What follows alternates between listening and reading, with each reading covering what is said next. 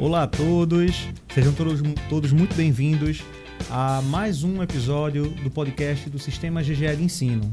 Hoje estou eu, Glaumo de Sá, gestor pedagógico do GGE, acompanhado de José Veiga. É isso aí, gente. Sejam bem-vindos aí a mais um episódio do podcast. Estamos eu e Glaumo aqui, dois gestores do Colégio GGE, para trazer algumas dicas importantíssimas para acredito eu que um dos principais, uma das principais atividades da escola, que é a formação do calendário anual. Então a gente vai trazer algumas dicas para vocês, tá? De como a gente construir um bom calendário, né, observando algumas situações para que a escola possa em seu planejamento é desenvolver tranquilamente todos os seus processos anuais. Não é isso, Glomo? Exatamente. E assim, a gente sabe também que pode ser que tenha momentos de dúvidas, de algumas dificuldades. Então, esse contato com a gente, a gente vai ter o maior prazer de tirar essas dúvidas de vocês. Tá bom? Então, acho que para a gente começar, Veiga, esse, esse bate-papo muito interessante, eu gosto sempre de trabalhar com algumas analogias. Vamos pensar que o calendário escolar ele é uma sala. Uma sala como essa. E tudo que a gente tem na escola para acontecer precisa acontecer naquele espaço. O nosso grande desafio agora é organizar a forma como a gente vai fazer isso. Então, a gente tem as paredes que são inamovíveis, que é o começo e o fim do ano. A partir dela, a gente vai colocando outras sessões aqui dentro, organizando os nossos bimestres letivos, nas nossas unidades, aí dentro da sua escola, dentro da sua lógica, você vai é, adequando as suas atividades dessa forma. Hoje, o que a gente vem trazer aqui para vocês é algo muito próximo da nossa realidade, algumas dicas de coisas que a gente, ao longo de todos esses 25 anos do Colégio GE e esses anos aí que a gente tem com o sistema GE de ensino, a gente vem aprimorando para trazer uma, um calendário mais apropriado possível para a realidade escolar. Tá certo? É exatamente, Glauber. Assim, é, essa, essas é, é, fundamental a gente observar essas paredes que temos. É, eu, eu, costumo dizer que quatro grandes paredes dentro do calendário. Né? Nós temos Isso. o início do ano letivo, né? nós temos o término do primeiro semestre com as férias escolares do mês de julho.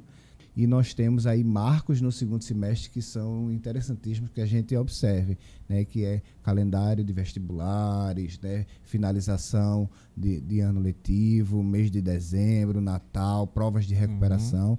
Então, são, são paredes e são marcos que a gente tem que estar muito do nosso radar para que a gente construa um melhor calendário possível né, para desenvolver tanto as atividades extra classes como provas, avaliações, uhum. né, dentro desse, de todo esse processo no decorrer do ano. E aí vamos começar, vamos pelo começo. Nós, é, seguindo toda a orientação do secretário de Educação, é, de todos os órgãos competentes, a gente precisa trazer pelo menos 200 dias letivos. Isso. Esses 200 dias letivos, eles precisam compreender o ano letivo como um todo. A gente tem algumas atividades que a gente vai ajustando, colocando dentro da realidade específica de algumas séries, que às vezes até passam um pouquinho, chega no mês de janeiro, mas são atividades muito específicas, que a gente pode até falar sobre isso mais para frente, mas o grosso, ele precisa compor ali nesse calendário de janeiro a dezembro e, obviamente, reservando esses períodos de férias. Então, uma coisa muito importante é a gente começar o nosso calendário observando quais são os feriados da tua cidade. Então, o que é que o teu sindicato é, dos professores, o sindicato das escolas, enfim, o que é que os sindicatos colocam como o calendário oficial. Então, acho que esse é o primeiro ponto. É, uma, é o marco inicial, né, Glauco? Exato. Assim, a gente inicia o calendário, primeiro, observando os 200 dias letivos e já colocando no nosso calendário os feriados. Né? Então, é, é, é, é o princípio, né, é o início de todo o calendário, é você estabelecer todos os feriados, dependendo da cidade, do estado em, em que a escola está. Uhum. Então, é o marco inicial. Se inicia o calendário pela verificação e colocação dos feriados é, nacionais e municipais. Como diria o pessoal de física aí, né? É o V0. É o V0. É onde é a gente começa. Então a gente tem que começar a partir daí. Vamos estabelecer essa, essas datas limites. A partir daí, a gente precisa ir para o próximo ponto, que são as avaliações. Então, antes de chegar até nessas avaliações, em quantos bimestres, em quantas unidades letivas a tua escola vai se organizar? Três unidades, quatro unidades? Você precisa calcular o tempo entre uma avaliação e outra, para poder você começar a definir onde é que é o bimestre. E tem até uma dica interessante em relação a isso, né, Vega? Em relação é, àquela contagem. Assim, a, a, é, essa, essa verificação de, de, do tempo entre os bimestres é fundamental para o, o, desenvolvimento de todos os conteúdos a serem trabalhados. Até porque é o seguinte, você precisa entender, analisar e contar quantos dias da semana você tem entre avaliações. Se você é uma escola que tem duas avaliações por bimestre, entre o início do bimestre e a primeira avaliação, quantas segundas nós temos, quantas terças nós temos, quantas quartas, quantas quintas e quantas sextas-feiras. Porque dentro do horário tem disciplinas que só tem aula na segunda, que só tem aula na terça, que uhum. só tem aula na sexta na sexta, e a gente precisa equalizar né, a quantidade de aulas dessas disciplinas e desses dias para que eu não fique com uma disciplina com seis encontros, seis semanas de aula e outras disciplinas com quatro semanas, com cinco semanas, dando uma diferença aí de conteúdo. Então, é fundamental que entre os bimestres, na formatação de cada bimestre, a gente conte e analise quantas é, a quantidade de dias da semana que a gente vai ter para a gente equalizar e deixar as diversas disciplinas com a mesma quantidade de encontros. E aí, por isso que, inclusive, é muito importante, né, Vega, a gente estar tá com os professores envolvidos nesse processo, com a coordenação envolvida nesse processo, sobretudo na hora da gente conseguir executar isso. Uma coisa também muito importante, quando a gente vai listar esses dias, que é, acho que é um pulo do gato aí, Vega, que você falou, é extremamente importante, é a gente perceber também como é que a configuração das nossas avaliações. A nossa avaliação ela é uma prova que demora cinco dias e tira uma parte das aulas? Ou ela é uma avaliação que é concentrada em dois dias, em três dias, ou ela pega o final de semana? Porque isso precisa entrar na conta também.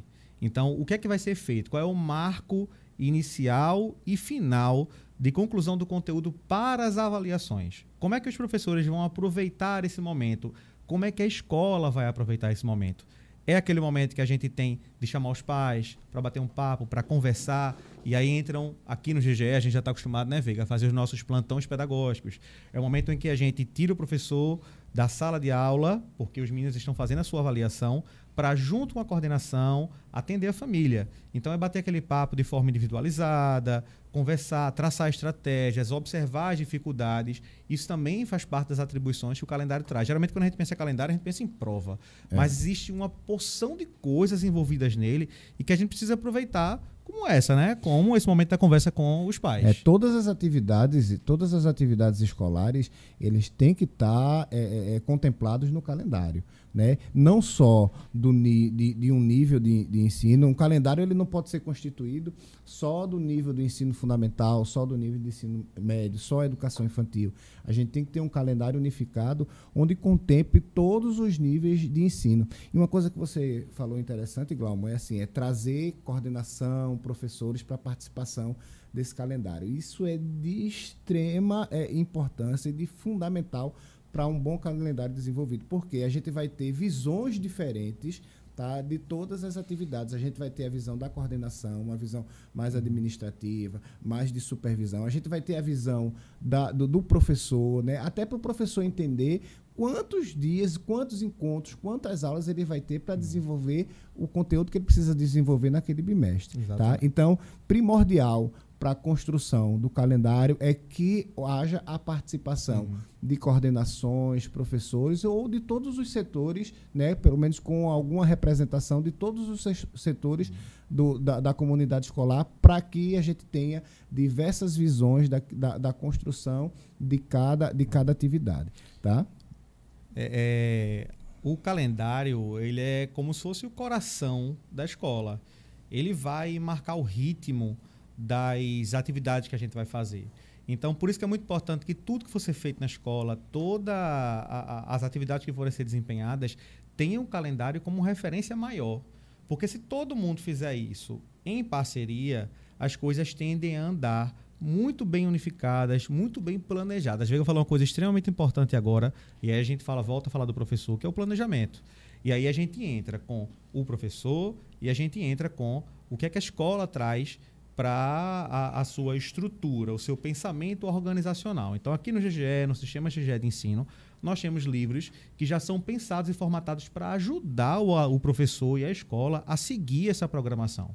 Então, é muito importante, em posse do calendário que a escola traz para o professor, que traz para a coordenação, o professor precisa fazer uma análise profunda sobre aquilo que ele vai ver, aquilo que está no livro, com aquilo com o tempo que ele tem disponível para poder fazer. Então ele pode fazer essas contas, como eu falei. Lembrando, é, a avaliação que ele vai fazer tem que ter uma data limite para poder terminar o conteúdo, para que ele possa ter o espaço com o seu aluno, além de dar o conteúdo, ele possa fazer alguns exercícios, tirar dúvidas, revisar um pouco. Então, o professor ele vai fazer, ele vai administrando isso. Só que essa administração, ela precisa de um planejamento prévio. Então, é exatamente isso que precisa acontecer. Com base nisso, com base nessas avaliações, a gente vem planejando os términos de semestre. Então, tem escolas que trabalham com um processo de recuperação semestral ou recuperação bimestral, enfim. Nós aqui trabalhamos com recuperação semestral. Então, a gente vai fechando os bimestres, sempre jogando a conta para um, como a gente chamava na nossa época, né, Vega? Juntando os pontos aí, é. só que a gente junta isso para o semestre. Então, isso também tem que estar na conta do calendário. Eu não posso colocar uma prova de unidade até o último dia de junho, por exemplo. Enfim, eu tenho que reservar algum espaço para que o, o, o, aluno ele possa ter a sua recuperação. Glauco, uma recuperação ela precisa acontecer ali em junho? Não, não necessariamente. Lembra que a gente falou do ano letivo, que é a sala grande? Então, as paredes extremas, que é o começo e o final do ano, você não pode mexer. Mas no meio você pode. Aqui mesmo, no GGE, alguns anos a gente adota a prática de a nossa recuperação semestral ela não ser em junho, mas ela ser em agosto, para que os alunos eles possam, com calma, com o conteúdo que está parado, serem orientados no período que eles têm de recesso a resgatar as dificuldades que foram acumuladas lá no primeiro. Então a gente entrega todo um panorama, todo um roteiro, um conjunto de exercícios que fica à disposição do aluno no mês de julho para que ele possa recuperar e fazer esses exercícios e ter uma recuperação efetiva. Que eu acho que aí é o X da questão, né, Veiga? A gente precisa trabalhar muito com efetividade também quando Exatamente. a gente está falando de planejamento. Exatamente. Então, assim, pra, já que a gente está falando de calendário, o que, que a gente tem até agora? Primeiro, é, para iniciar um calendário, a gente precisa observar os 200 dias letivos e os feriados de cada município. Tá? Depois, a gente estabelece as avaliações, estabelecendo os bimestres, contando quantos dias da semana a gente tem pra, entre cada prova. Esse é o pulo do gato, tá?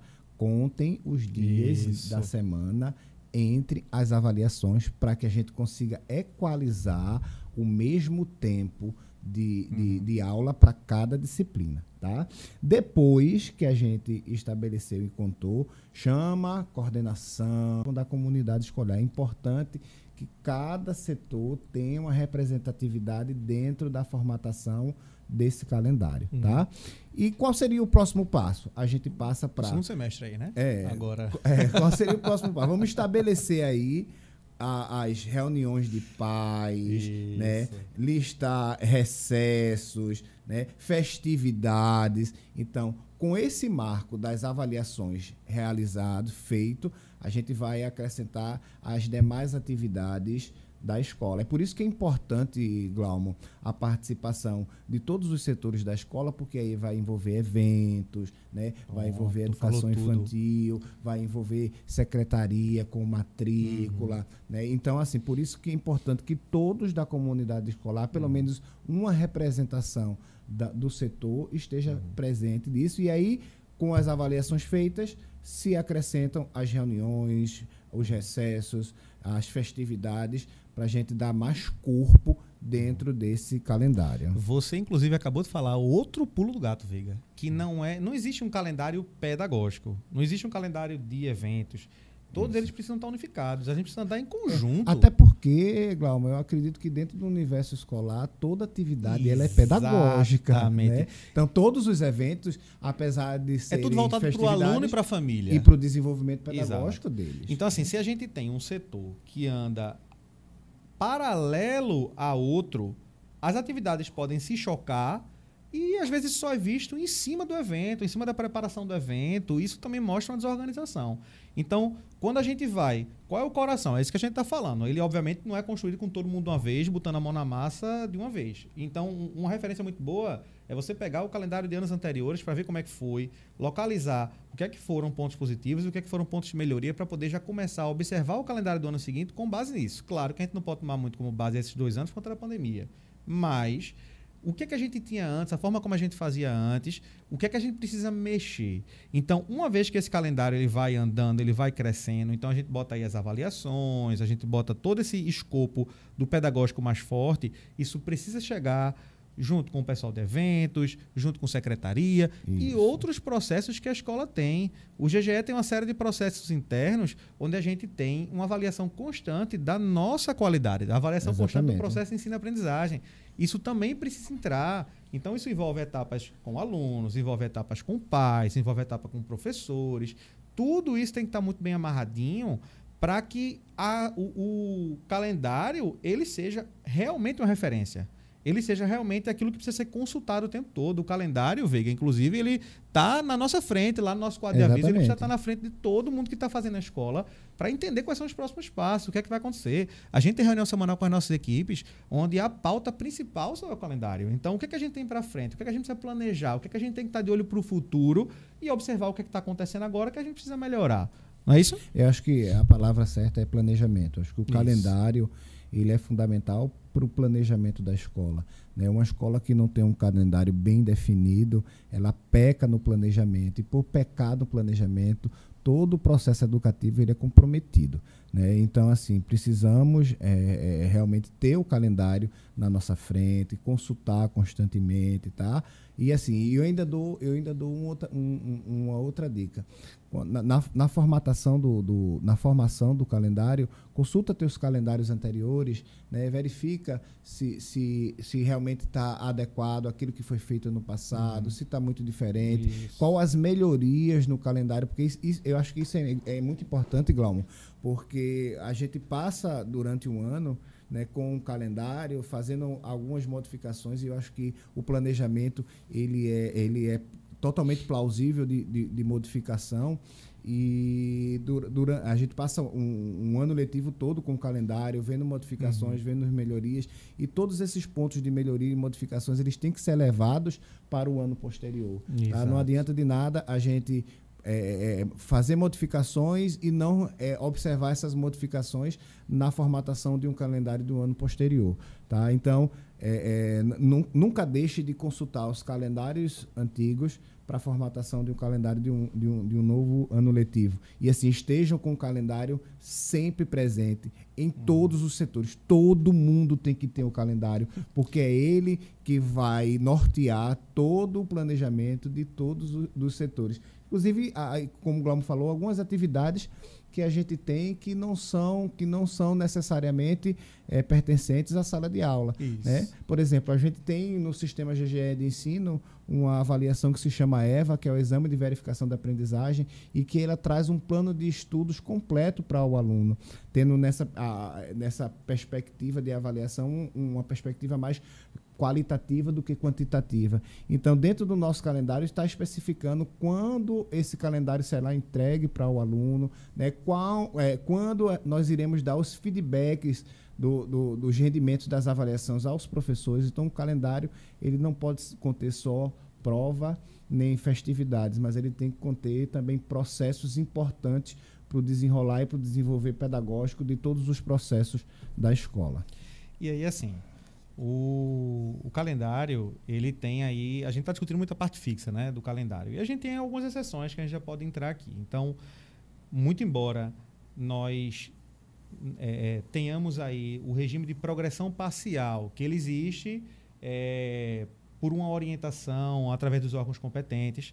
E é uma opção que as escolas podem ter toda vez que a gente tiver uma mudança de ciclo. Então, vou pegar aqui um exemplo, Veiga, do nono para o primeiro ano o pessoal do terceiro ano está saindo da escola, está indo para a faculdade. Então, o, o, terceiro ano, inclusive, é uma casa à parte, mas eu vou me ater aqui ao nono.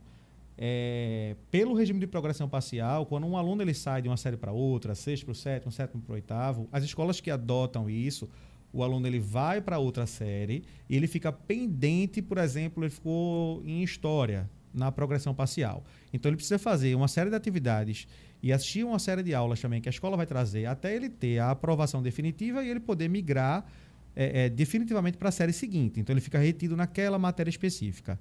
É, quando a gente tem uma mudança de segmento, isso não acontece. Então a gente precisa fazer uma chamada é, recuperação especial. Só que essa é obrigatória.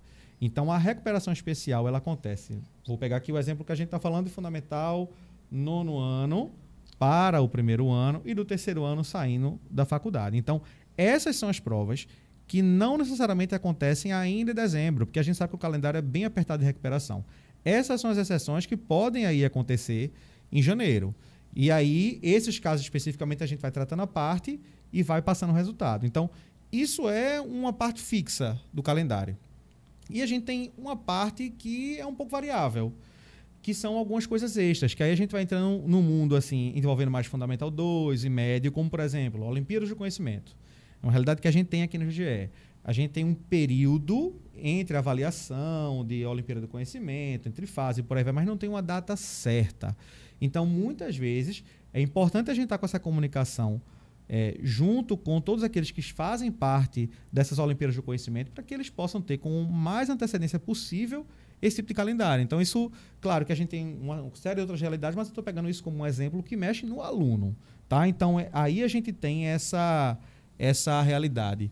É, e uma coisa que é extremamente importante. A gente está falando aqui o tempo todo que tem que olhar, que ele é a referência, até brinquei aí, é a Bíblia da escola. É. O calendário é a Bíblia que é na escola. Está todo mundo com ela debaixo do braço para poder guiar. O calendário, na verdade, é a regra do jogo. É como é que a gente vai jogar. Então, por isso que ela tem que ser clara. No começo do ano, a gente tem que liberar para toda a comunidade escolar esse calendário. É a forma como a gente vai andar. Tanto a parte fixa, que a gente entrega para o, o, pai, para o aluno, para o professor, e a parte variável que a gente vai comunicando. E aí a gente entra em algumas exceções. Vamos falar agora de ensino médio. Ensino médio a gente tem a característica específica dos vestibulares, não é isso, Veiga? Exatamente, assim, é, é, é, outra dica, é outro pulo do gato que a gente dá, é assim, o calendário do segundo semestre para o ensino médio. Né? Como a gente tem já desde o primeiro ano, a, as escolas em Pernambuco, eles são possíveis fazer o vestibular seriado. Então você tem a primeira fase no primeiro ano, a segunda fase no segundo, a terceira fase no terceiro. A gente tem o calendário do Enem, que nos dois últimos anos esse calendário vem fugindo um pouquinho da normalidade, né? Ah, é, é, o, o, Enem de 2020 a gente fez ele já em 2021, né? E, e, e o Enem desse de 2021 a gente fez agora no fizemos domingo passado o primeiro bloco de ciências humanas e linguagens e a redação e esse, e esse domingo, agora, agora, que vem o, a, é. O bloco de ciências da matemática bem atípico né Viga? Isso, bem atípico então assim é, a, o, o, calendário dos vestibulares ele é muito variável, né? Uhum. Então ele, ele pode acontecer no final do semestre, no final do, do, do, segundo semestre, pode acontecer em novembro.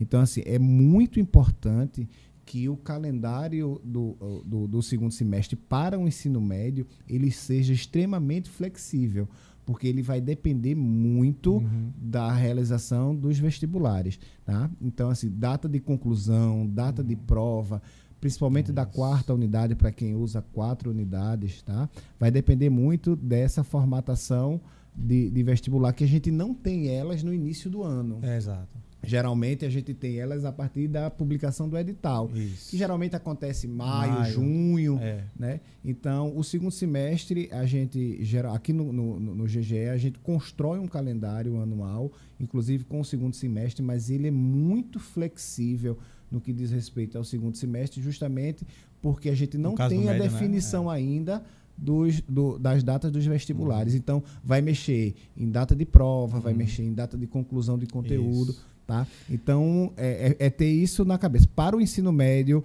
segundo semestre, vamos deixar o calendário bem flexível porque ele, a gente só vai conseguir realmente fechá-lo de forma é, é, eficaz a partir da divulgação das datas dos vestibulares. Que o diga 2020, 2021, né, meu amigo? Que Exatamente. foi um, um, susto aí de calendário. É, Inclusive, a gente estava com o calendário já todo fechado, tudo mais, tinha divulgado, e aí veio a pandemia, bagunçou tudo, e a gente foi é, é, é, tentando entender como é que seria o funcionamento do Enem, do, do é, o que é que o Enem iria colocar, a, né? A dificuldade que a gente teve em 2020, né? Porque a gente tinha um calendário fechado e veio a pandemia e a gente não tinha uma uma definição de quando a dica que a gente deu, aulas, né? Não, então, assim, e a dica que a gente deu de pegar calendários anteriores, porque a experiência era nova para todo mundo. exatamente. Então foi, foi bem complicado, porque a gente fazia Vem agora a, a, é, restinho de março. Não, é. abril volta. Aí quando chegou abril, de, decretou-se férias em abril. Exato. Meu Deus do céu. Vamos não. Então, então é. em, em, em, maio volta. Em maio volta de férias, a gente volta ao é. presencial. Aí maio não voltou. Todo mundo não, junho volta. 15 dias, né? E a gente só voltou dia 19 de outubro. De outubro. então, quantos calendários oh, nós não formatamos? Quantos horários a não gente não mexeu quanto não, a gente não mexeu então assim é, é, importante isso a, observância principalmente no que diz respeito ao segmento médio desse desse calendário de, uhum. de vestibulares porque esse calendário quando sair vai impactar diretamente dentro da construção do nosso calendário de segundo e semestre. E sobretudo assim, as escolas parceiras de Pernambuco, aí uma, uma atenção especial, a gente está com a reforma do ensino médio. Saiu a BNCC, saiu a base de Pernambuco, e nós temos uma característica muito específica aqui no estado, onde nós temos o vestibular seriado da UPE. Então, a UPE ainda vai comunicar como é que vai ser a sua formatação de avaliação, se vai haver mudança, como vai. Se não, é, é assim, é muito provável é, que haja, porque deve, deve, como deve é uma universidade do Estado e é, uma, e é uma base que veio do Estado, é como ela vai se adaptar a isso. Então, o calendário também precisa ficar muito atento quanto a essa mudança. Geralmente eles avisam para a gente o, o calendário, do, o edital deles, né? Lá para maio, junho, mas eu acredito que esse ano seja mais antecipado, porque isso vai mexer com esse coração da escola aqui, que é o calendário, e isso vai mexer com o cérebro da escola, que é o horário, que aí já, é um, já são outros 500, é, é, é, outra forma também de pensar, que é como alocar os professores especificamente na sua grade, para que não haja choque. Se você é uma escola que tem várias unidades, eu imagino que seja uma dor de cabeça para você é, fazer com que isso tudo aconteça. Isso pode ser, inclusive, até uma pauta da nossa conversa Exatamente, no futuro, né? Dizer agora, a gente pode bater um papo sobre isso. De, de, de próximo podcast, para falar sobre a formatação do horário. Né? Inclusive, né? digam aí, se vocês têm interesse nisso, ó, manda mensagem aqui para a gente. Tem interesse, eu queria ouvir falar, ó, pergunta isso, pergunta aquilo. A gente tem uma equipe aqui que, que faz o horário já faz um tempo e a gente pode passar algumas das experiências que a gente tem, tirar algumas dúvidas. Então, explorem, explorem bastante a gente.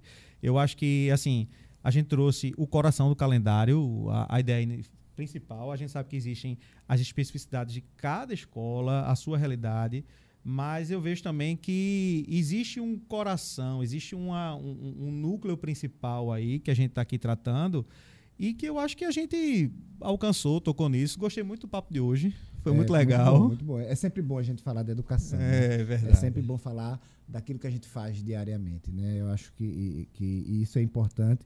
E dividir uh, os conhecimentos que a gente tem com, com as pessoas. Eu acho que, é, acho que esse é o cerne principal de, de, de, todo educador é dividir e é compartilhar. Acho que a palavra Isso. certa é essa. Acho que é compartilhar conhecimentos e construir novos conhecimentos a partir deles. É, até porque, assim, eu tenho certeza que o pessoal que está em casa, o pessoal que está assistindo, tem também muitas ideias, tem, tem, tem situações é. que até para a gente seriam interessantes. Isso. Né? Assim, então, acho que esse compartilhamento de informações ele é fundamental. Então, gente, um, um calendário bem construído, tá? um calendário onde a toda a comunidade escolar é, tem acesso, né? um calendário que é flexível para modificações, tá? Um calendário que define é, é, realmente uh, os marcos de avaliações, onde se, onde se sabe a quantidade de, de, de, de dias da semana que teremos em cada, em cada, em cada bimestre, tá? Ele é fundamental para o bom desenvolvimento de todos os processos da escola.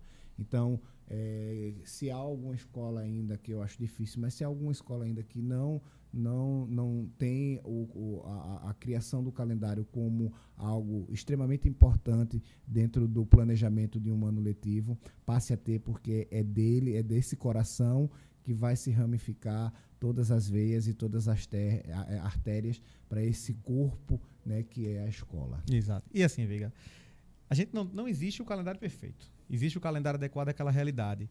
E como todo mundo, todo mundo tem as suas dificuldades, as suas potencialidades. E a gente queria escutar vocês também um pouquinho. Manda pra gente mensagem. Qual é o pulo do gato da tua escola? Qual é o pulo do gato que você usa aí pra, pra fazer né? funcionar? É, a tua ideia. Ó, oh, meu irmão, fiz isso aqui, ficou legal. Então, assim, eu acho que a gente pode ir além de um interlocutor, uma pessoa falando, pra que a gente gere uma comunidade de troca de, de vivências, de informações. E a gente ficou muito feliz aí por esse convite. A gente fica aqui à disposição para papos futuros também, se precisarem. E a gente espera vocês no próximo episódio do podcast do Sistema de Ensino. Um cheiro para todo mundo. Galera, tchau, tchau. Um abraço. Conte com a gente sempre.